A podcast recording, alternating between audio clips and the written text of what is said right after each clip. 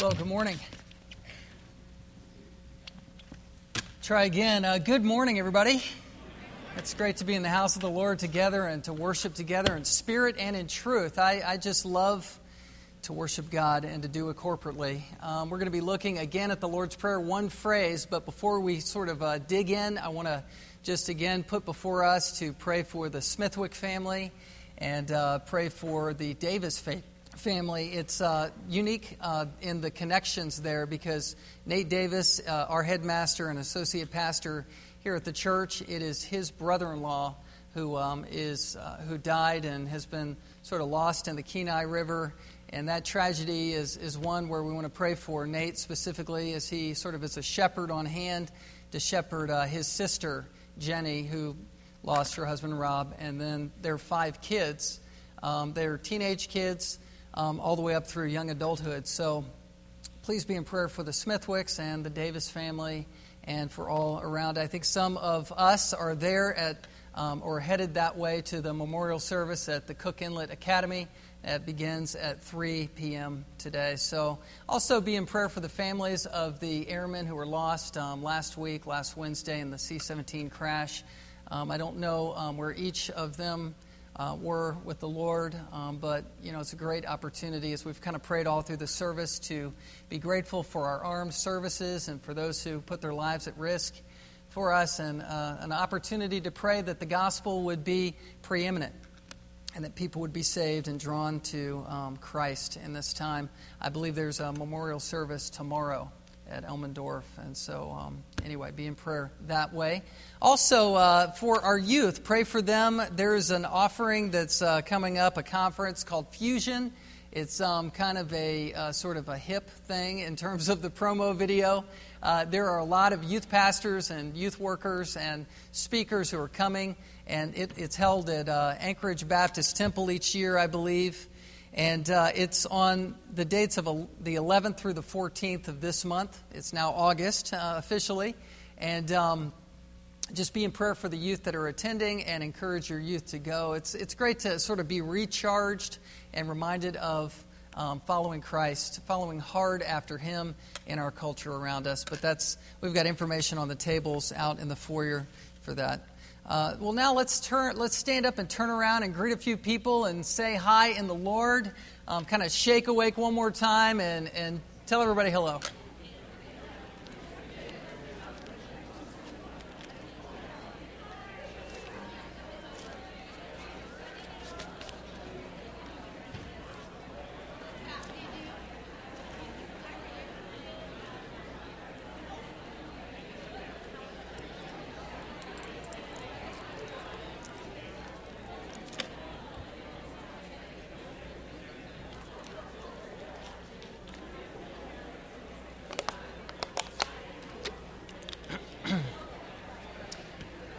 Right, let's uh, return to our seats and grab our Bibles and let's get to work. Uh, Matthew chapter 6, we're looking again at the Lord's Prayer and specifically at verse 10 Your kingdom come, your will be done on earth as it is in heaven. And so we're looking there this morning. Matthew 6, this is a continuation of our study on uh, the Lord's Prayer and in macro, the Sermon on the Mount. Uh, my big title uh, for this section is Undefiled Orthopraxy. And since my mother in law came to town for a couple weeks, and she said, What in the world is undefiled orthopraxy? And you didn't explain it last time. So she kind of set me straight, so I figured I'd respond and sort of just again tell you why we have this sort of uh, unorthodox title. Uh, it, it's basically responding to James chapter 1, verse 27, which says that it is pure and undefiled religion to visit orphans and widows. Uh, we do live out our religion, and orthopraxy is practicing your religion, and we want to do it in an undefiled way. We want to be pure of heart when we give. We want to be pure of heart when we pray, and we want to be pure in heart as we fast and pray. And, and the Lord is sort of putting His searchlight on our hearts in these verses, verses 1 through 18, Call, causing us and calling us to examine ourselves and to think about why we do what we do. And when we pray, do we pray the way Jesus wants us to pray? And in the Lord's Prayer here, we have six petitions, six things that we should be asking for regularly. And we're looking at number three, the third one. And it says, Your will be done on earth as it is in heaven. Do you want God's sovereign will to be done as it is in heaven, on earth, in your life, and in your world around you? If you do, let me just say this up front you are rebelling against all of what the culture tells you to want. The culture wants you to go this way, and you are swimming upstream when you pray, Your will be done on earth as it is in heaven. Because, in essence, you're praying for God's holiness, His hallowed name, and His kingdom to come down. It's rebellion, but it's good rebellion. You know, some people look at a verse like this and they sort of fall asleep. They say, okay, you know, your will be done. God, you're sovereign, and so now I'm going to go to sleep. God, you're, you're completely in control, so I'm going to take an attitude that will put me into a spiritual coma, and I'm just going to lay back and let you do what you're going to do. And that is the wrong way to look at this petition, this request.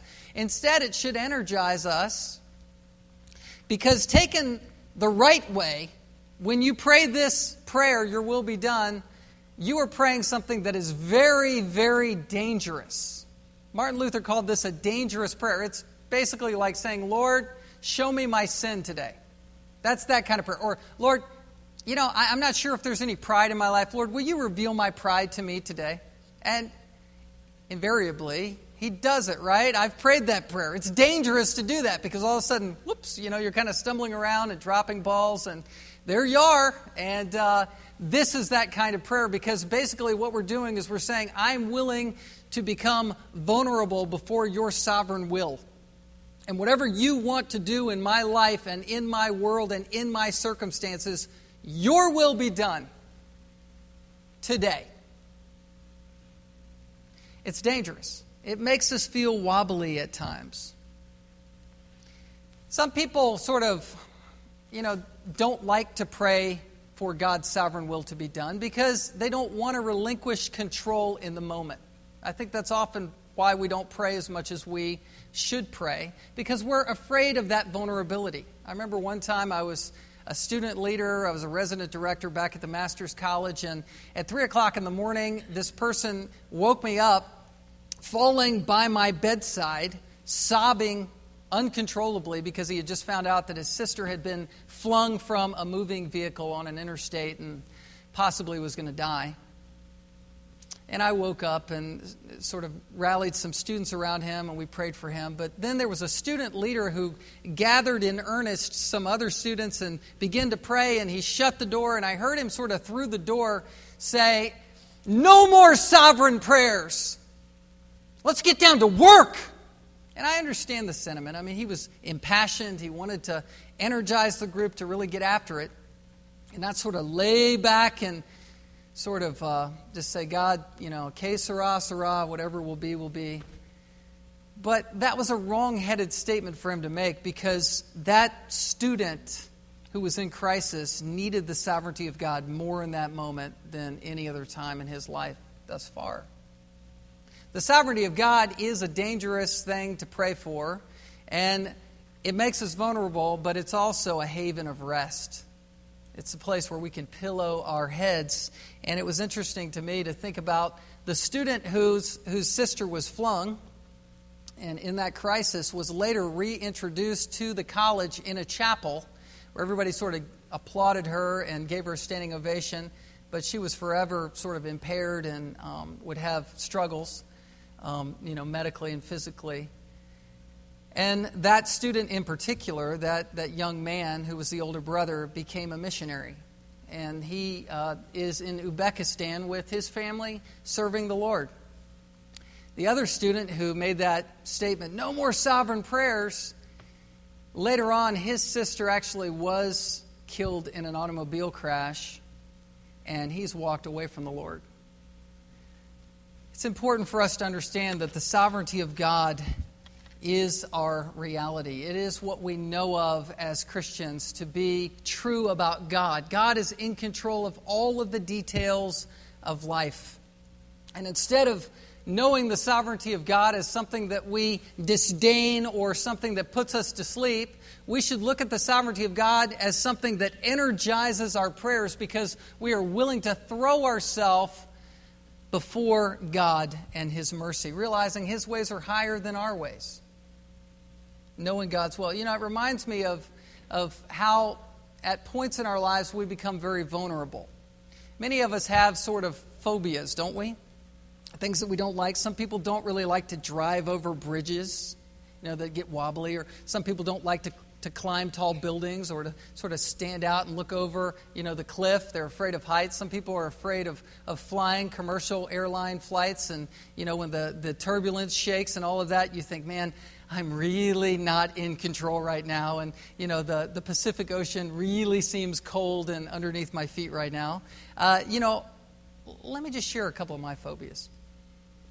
You know, I, I, I don't like snakes. I don't like lizards. I don't even like frogs, okay? Reptiles in general, I think they're part of the curse. I'm not sure what God had in mind. But it's worse because I don't like snakes, and my wife kind of does, um, you know, and so she, especially the non poisonous variety, they just don't freak her out at all. So it's a good thing to be in Alaska because when you're in the woods, all that can happen to you is you could get eaten by a bear. But, uh, you know, the cottonmouth isn't going to jump out and, and grab you. But you know, we've been on trails in the lower 48 where the snake comes out, big black snake or whatever, and Judy's like taking the stick and going, you know, come on, buddy, get off the trail. And I'm, I'm gone. I'm like 30 feet away looking at this event. My boys are kind of going, man, what? Can't quite get my arms around that. But blood also freaks me out. Any other blood freak out type people, I, I don't like it.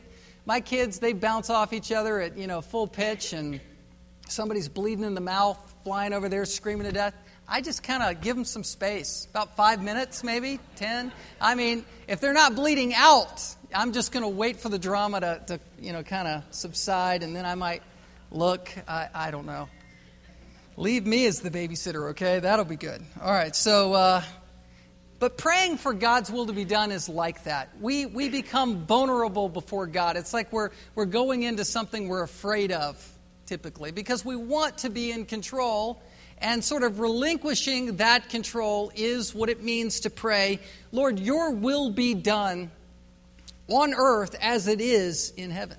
I sort of want to open up that phrase by doing two things this morning. I want us to have the biblical perspective of what the will of God is in our minds, and then I want to look at Jesus praying in the Garden of Gethsemane, reconciling God's will in his life. So let's define the will of God, and then I will depict for you from Scripture Jesus' personal struggle to reconcile the will of God in his own life.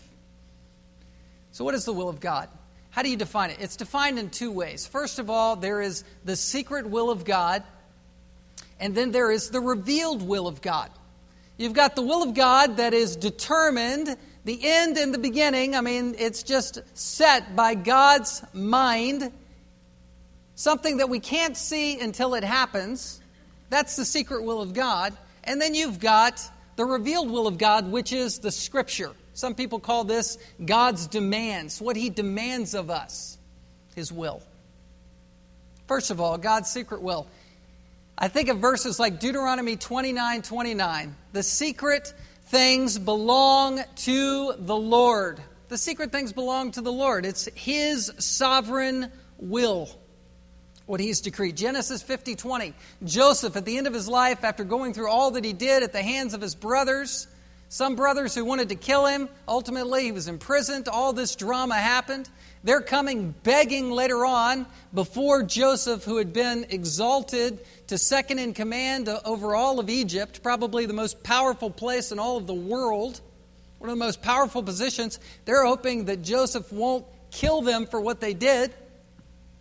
And Joseph, in his mind, appeals to the secret will of God that he just saw unfolding in his life.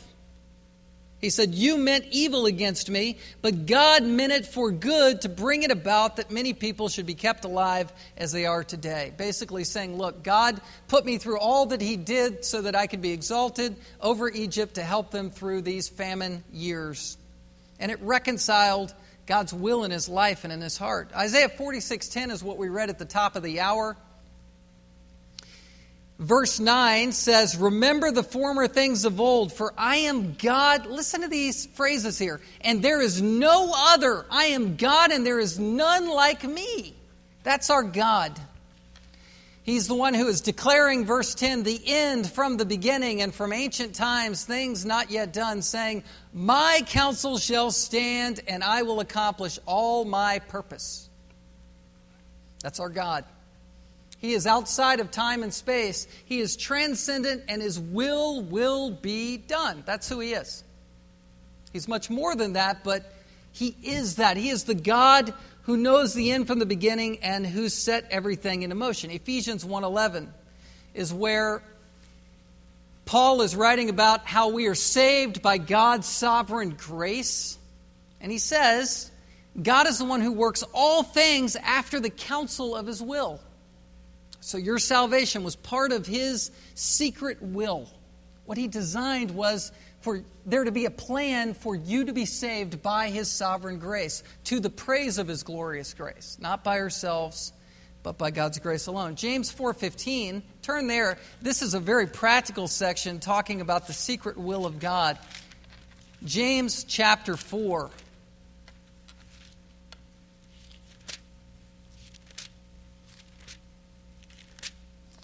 He says, Come now, you who say, Today or tomorrow we will go into such and such a town and spend a year there and trade and make a profit.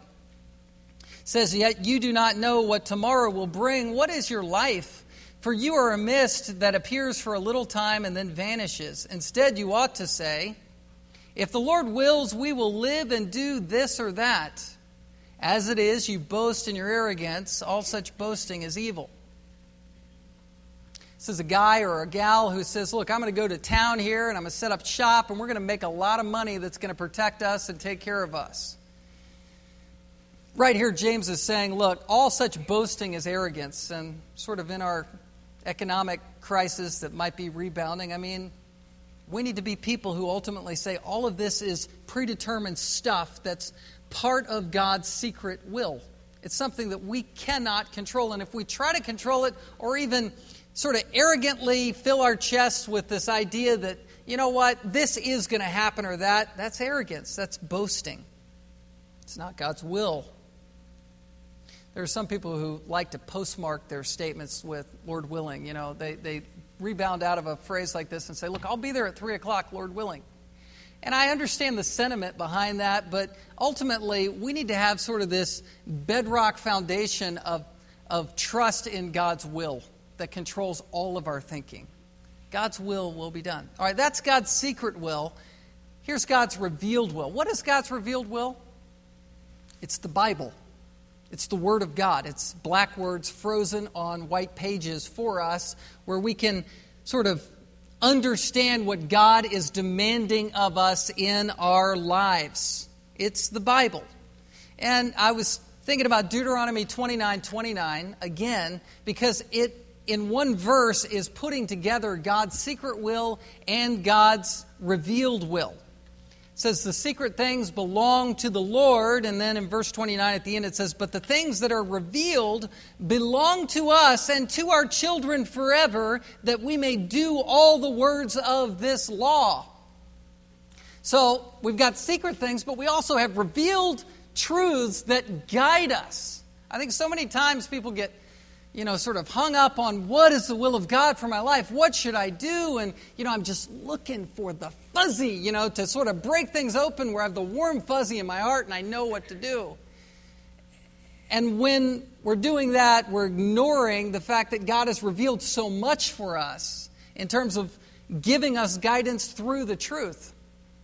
I mean, think about Jesus. He was led by the Holy Spirit to face Satan in the wilderness, right? He was led into that battlefield, and that's part of the, the secret will of God, is God was moving the Son of God into that moment.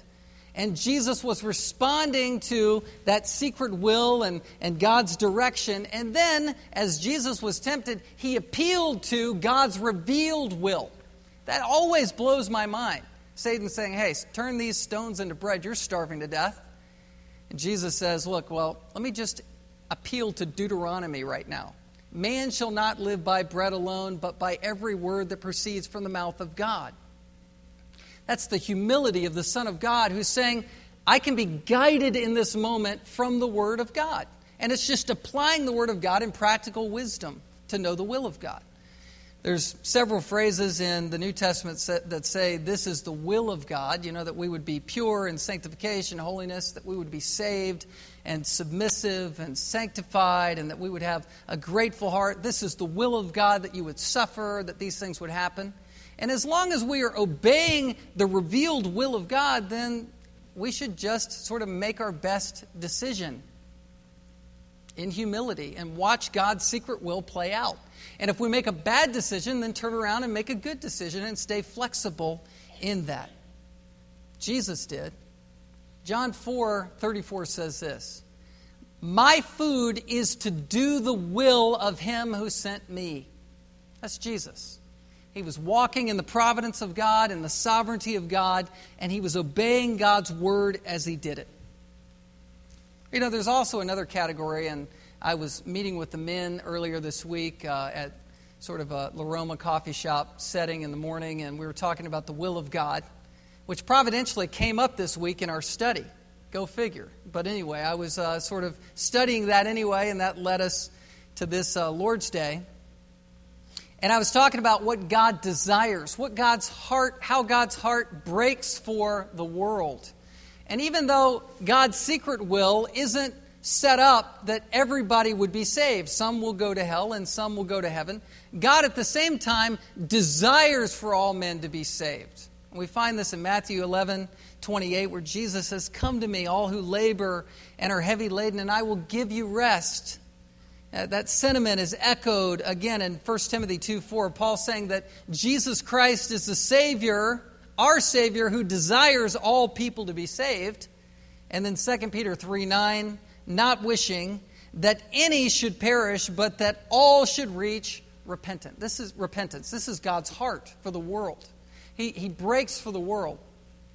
And God's revealed will here shows us that God's heart is breaking for the whole world. So, how do we put this together? How do we put together heaven's will and earth's will? Look again at Matthew chapter 6, verse 10. Your kingdom come, and here it is, your will be done on earth as it is in heaven. I guess in some senses, someone would say, well, God's secret will is in heaven, and God's revealed will is on earth. But it's a little bit more complicated than that. You have facets of God's secret will that's in heaven and is playing out in real time on earth that we see once it happens, right? And then you've got God's revealed will that we're obeying on earth by God's grace that is also happening perfectly in heaven. So you've got both happening in both dimensions. Let me show you how this works. First of all, God's secret will. It was secret that there was going to be a fall and that mankind would be plunged into sin, and then that there would be a flood, and then there would be prophets who would be prophesying that Jesus would come as the Messiah, and then Jesus came, and sort of God's redemptive historical plan has been playing out. And though we get hints of what's coming through prophets, it's God's secret will that's sort of working its way out in God's timetable. It's a version of God's secret will here on earth. And then we have God's revealed will that's happening in heaven. Turn over to Ezekiel chapter 1. This is, I think, a great window into heaven to show how perfectly God's will is playing out in heaven and how angels are obeying the clear demands of God that are revealed to them. The angels in heaven are, are again, crying out to God that He is thrice holy. And here in Ezekiel 1, you have a picture of the four living creatures that are made up of having two wings they fly with, two wings where they cover themselves, and four faces. They have four faces one that's a human face, verse 10, the face of a lion, the face of an ox, and the face of an eagle. Each face is to reflect and emanate God's glory back to himself. Because pictured here in Ezekiel's vision is God's throne room, and it is the most um, massive, extraordinary, electrifying light, laser light show that ever could be imagined. And that's going on. Thunder, lightning, flashes of light going from the throne, and, and there being this gleaming of beryl, these beautiful jewels that are sort of brilliantly on display. And then the angels or the four living creatures are moving before the throne, reflecting this thunderous glory back to the throne. So there's this exchange back and forth in the throne room of God. But what's underneath all of this brilliant exchange is obedience. Obedience. The angels are worshiping God perfectly. They're doing in heaven what we need to be doing on earth. They're extolling the glory of God, a human face reflecting the image of God. Verse 10, the face of a lion that's reflecting perhaps uh, God's authority, and the face of an ox reflecting God's massive strength, and the face of an eagle, uh, again, reflecting God's majesty and glory. And it says throughout this chapter how the angels are moving back and forth and to and fro, and they're always facing forward. Look at verse 12. And each went straight forward. Wherever the Spirit would go, they went without turning as they went. I think it's the idea that the angels never want to be looking away from the glory of God because they always want to be reflecting it back to Himself. And so the different face that's on the angel, whether it's eagle or lion or ox or man is sort of emanating an attribute of God over and over to who he is. And then it gives this idea of wheels. What are the wheels? As verse 14 says, the living creatures are darting to and fro like the appearance of a flash of lightning. Now, as I saw at the living creatures, I saw a wheel on the earth. And then it says there are, verse 16, wheels and their construction. And then at the end of verse 16, it's a wheel within a wheel. What is that?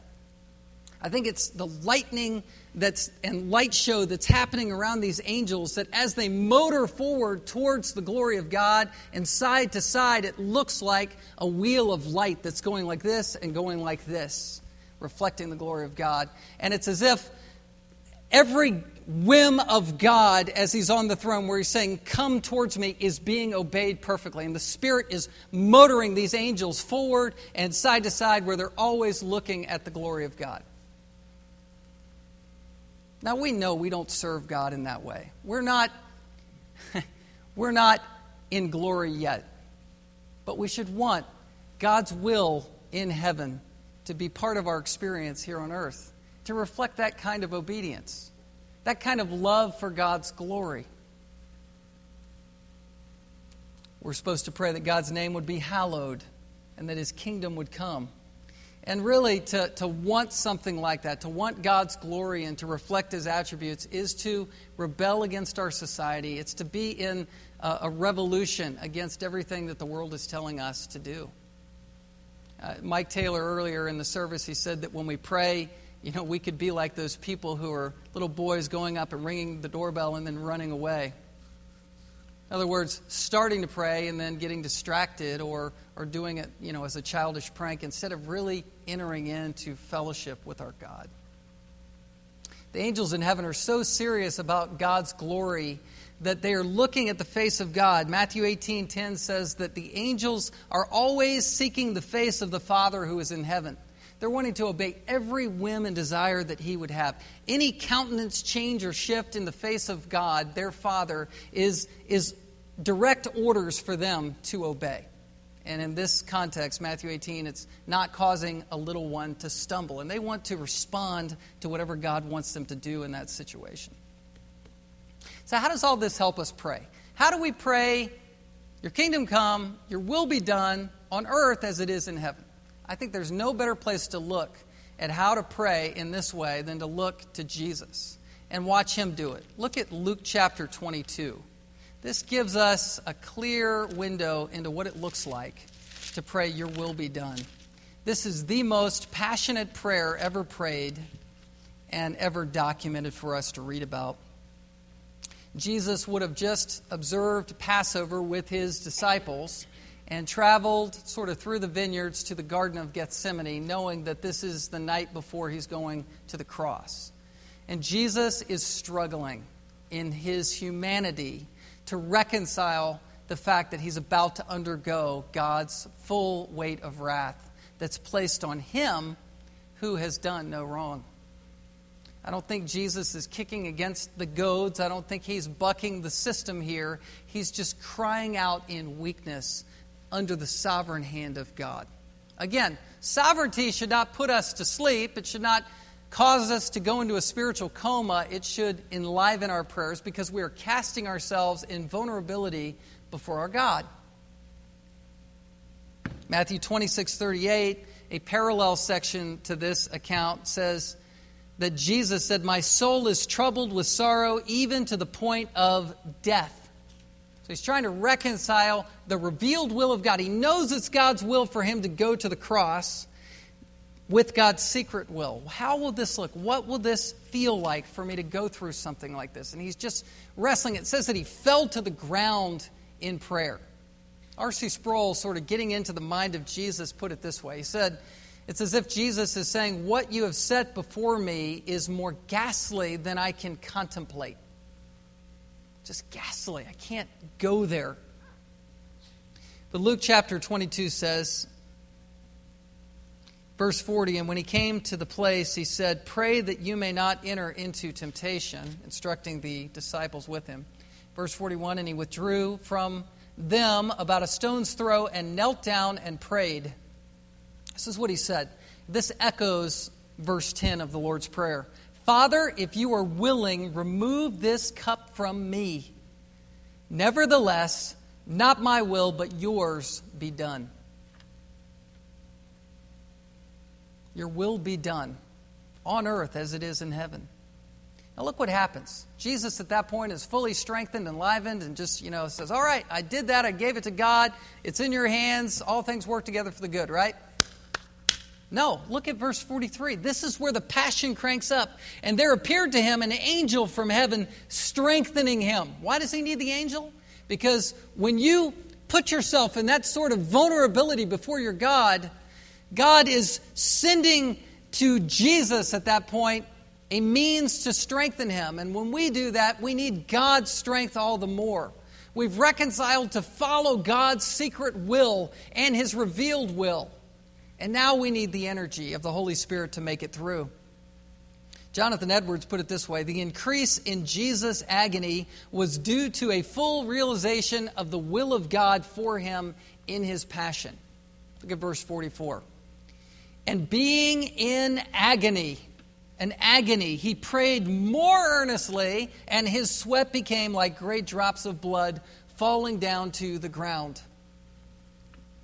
The sovereignty of God. What a blessed doctrine. What a scary doctrine. It's a dangerous doctrine. It's dangerous to pray, God, your will be done in my life. But it's also invigorating and it's, it's comforting. Look how Jesus comes out and through this time. It says, when he rose from prayer, he came to the disciples and found them sleeping for sorrow, the disciples being passive and Jesus being active, right, under the sovereignty of God.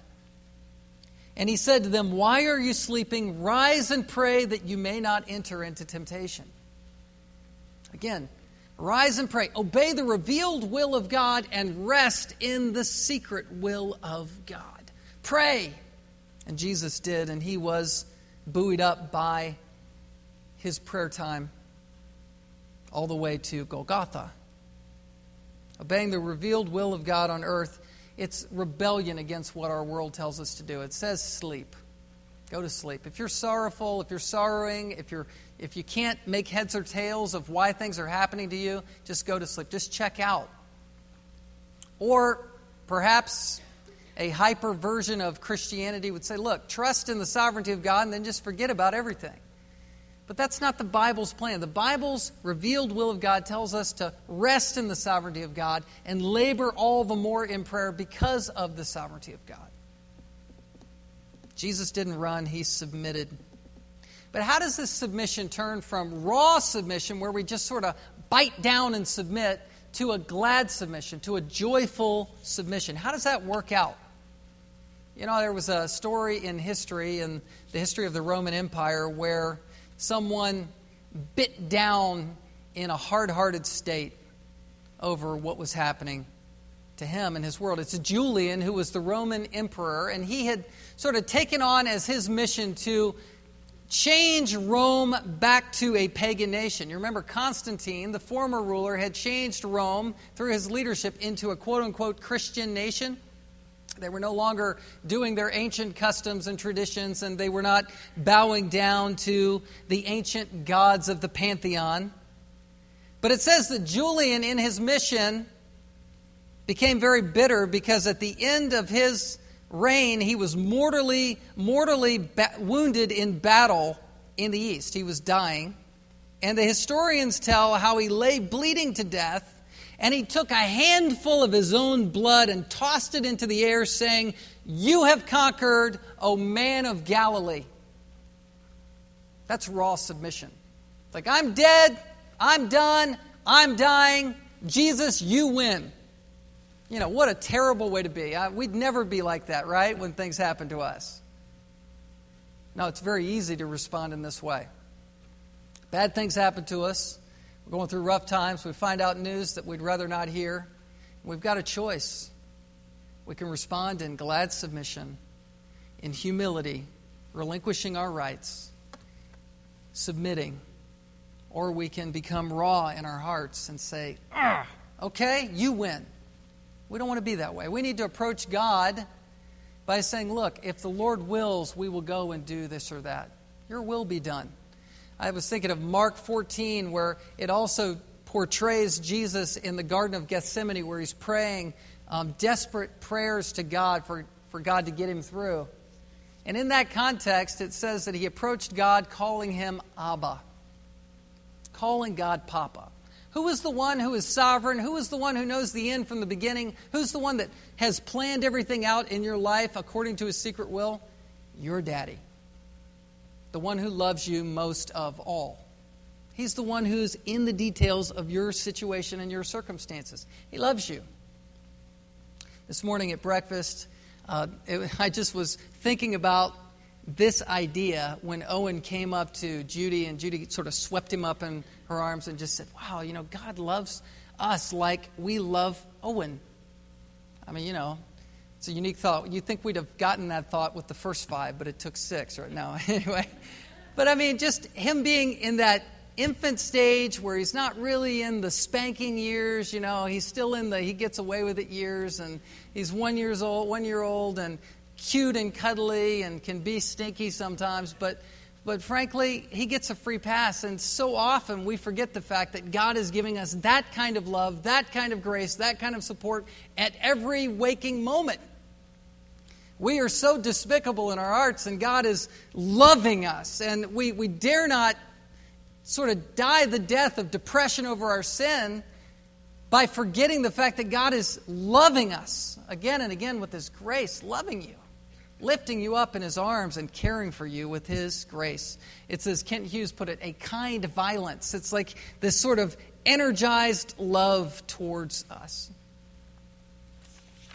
Something that sort of stood out to me along these lines in terms of the will of God was a story about an exotic bird. It was a bird um, that was part of a collection of birds that were um, caught and caged in South America and were being shipped across the sea to Europe to be sold.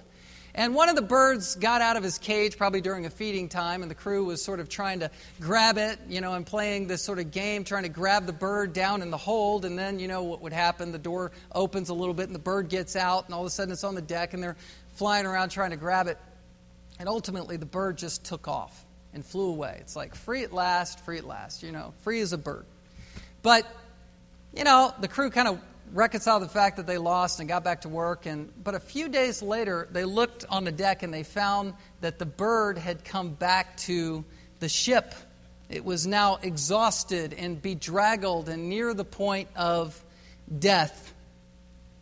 It was where the bird's freedom had exhausted itself because he was threatened by his new environment in the Atlantic Ocean. There was no place for the bird to land. There was no place, there was no rainforest for it to enjoy. It was out in a hostile environment and it had to come back to the ship. This writer says, We may live in rebellion against God, but our freedom is fatal.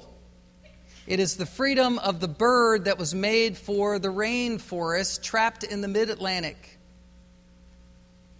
You know, we should really want the sovereignty of God in our lives. We should want boundaries. We want God's revealed will and we want His secret will, don't we? Just thinking about this in terms of Owen again. And, you know, on sunny days, I like to go in the backyard. And we've got a nice backyard with some trees, some pretty big fir trees in the back. And you can sort of let our children run free because the whole area is fenced in. And, but we'll lose Owen sometimes in the backyard. He, he puts on his camouflage, well, we put it on for him, his camo pajamas, and he's just gone, and you can't find him in the trees. You're kind of looking, is, where is Owen? You know, where is he?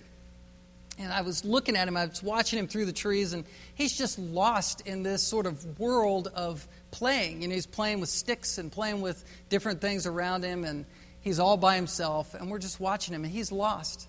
And he could have been anywhere in the whole world, but he's He's out on his own, but he's in the protection of the fence. And the fence is a picture in my mind of the sovereignty of God. God's will is perfect, and it is a protecting element in our lives. And as long as we are living according to God's revealed will, we are living within God's perfect will, His protection for you and for me. So we shouldn't respond with raw submission. We need to respond with gladness in our hearts and pray. As hard it is as it is to pray, in all vulnerability, God, your will be done right here in my life, in my world, with my friends, my relationships, my family, on my job, with my health. Your will be done on earth as it is in heaven. May God give us grace to pray that prayer. Now, as we look to the Lord's table now, I want to turn to 1 Corinthians 11, and I would invite you to turn there. 1 Corinthians chapter 11. I think the best way to apply Scripture sometimes is to think about the gospel and to think about communion. In 1 Corinthians 11, the Apostle Paul gives us clear directions on observing the Lord's table says, For I received from the Lord what I also delivered to you, that the Lord Jesus, on the night when he was betrayed, took bread. And when he had given thanks, he broke it, and he said, This is my body, which is for you. Do this in remembrance of me. Can we remember the cross now together? Let's bow in prayer and just meditate upon what Jesus did for you and me. Jesus is the Lamb of God who was slain before the foundation of the world. So take some time and pray and sort of seek God's face and reconcile yourself to His will in this time, and then we will observe communion.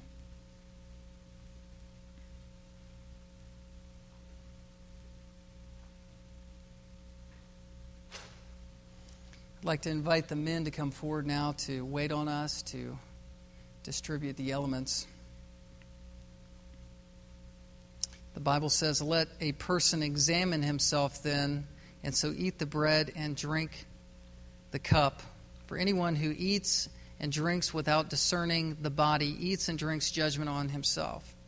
Let's definitely not do that. Let's confess our sins and thrust ourselves upon the grace of God in this time. Let's pass the bread.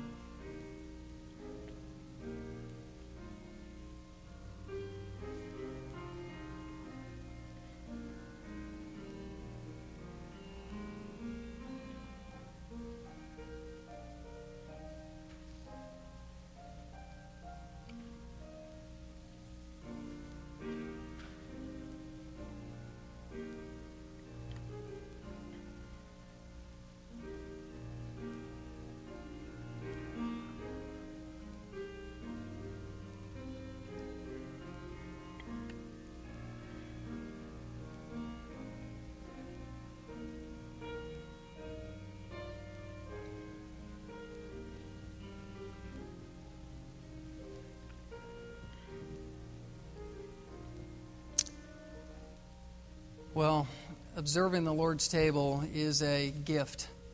It's our opportunity to obey and to remember. This is uh, a symbol of the body of Jesus Christ, it's an emblem. And it's a tangible way for us to, in a multi-sensory way, um, taste um, bread and think and remember that Jesus' body was given for you. Let's do that together now.